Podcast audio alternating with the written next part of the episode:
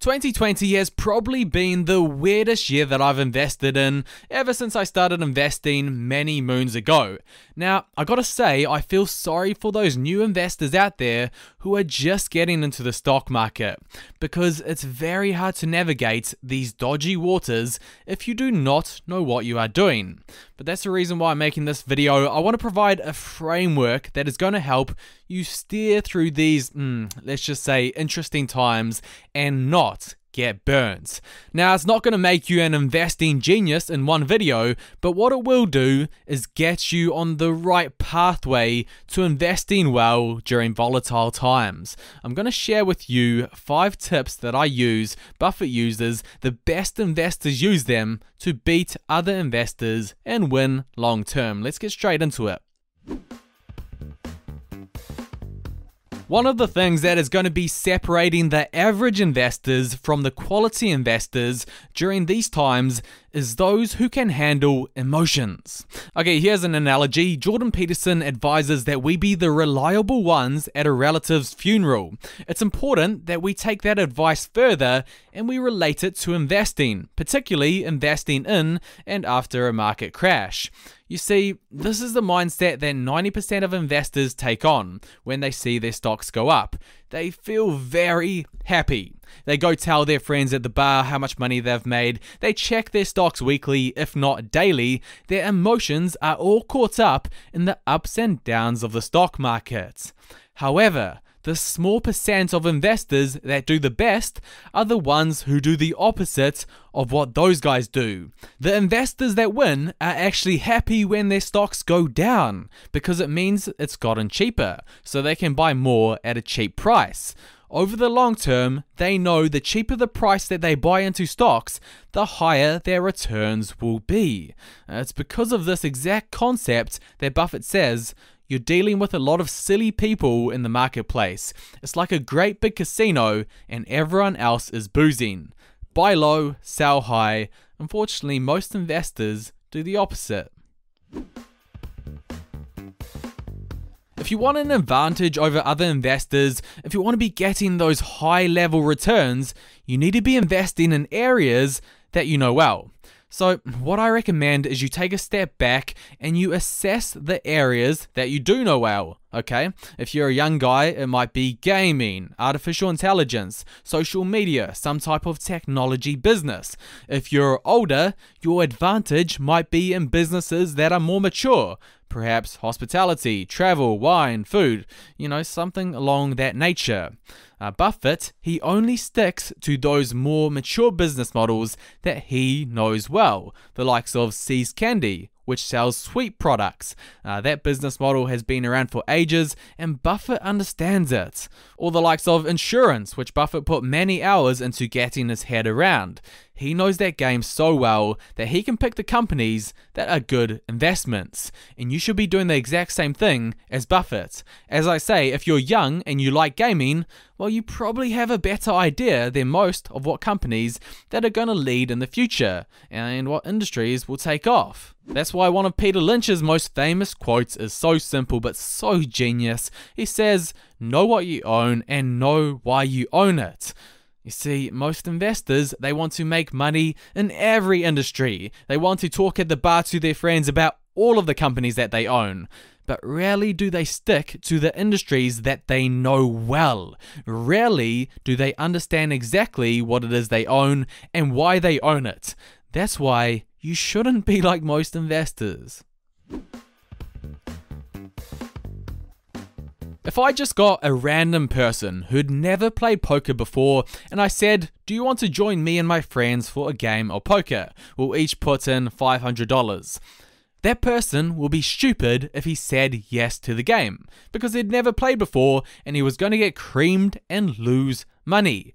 And if we take that and apply it to the stock market, you would be amazed at how many beginner investors don't actually know the basics to making an investment.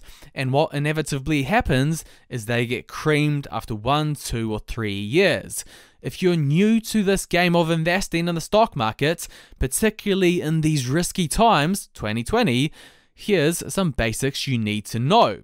Okay, the PE ratio, one of the most important metrics to know. Uh, basically, it measures how much you pay for a stock relative to how much it's bringing in. Another thing, return on equity, a great metric for measuring how efficient a business is at generating profits. Uh, do you know about stock market orders? What a limit order is, a market order, a stop limit order. You need to know these things before investing. You know, how is your understanding with a range of different fundamental strategies that you can use? Mm, aka Warren Buffett's strategy of value investing buying at a price below intrinsic value?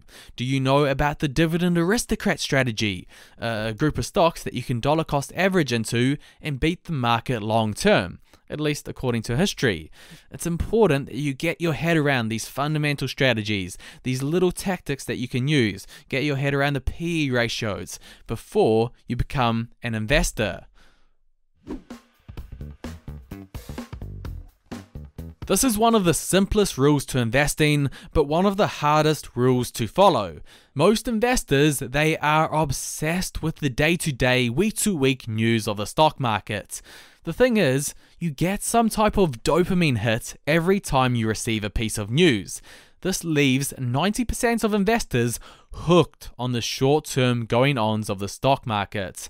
Now, I wouldn't have a problem with this but it does have a negative effect on the way you invest and ultimately your investing returns.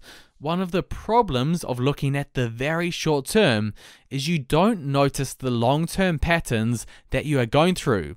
If you look at a week or even a month in the stock market, these are normally tiny dots of a longer term pattern that is happening. So, as an investor, if you are attached to the short term, you're going to make decisions based around that, and overall, it leads to worse investing returns. This is why Buffett says only buy something that you'd be perfectly happy to hold if the market shut down for 10 years. Don't worry about the everyday news, and don't worry about the minutiae. Now, the next thing that you really want to be getting your head around is market cycles, especially in 2020 when we're in the, the later stages of the cycle.